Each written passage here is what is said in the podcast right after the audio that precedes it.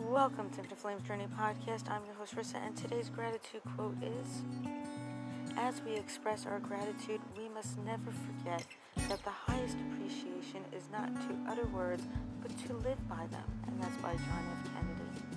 And on that quote, we're going to take a deep breath in.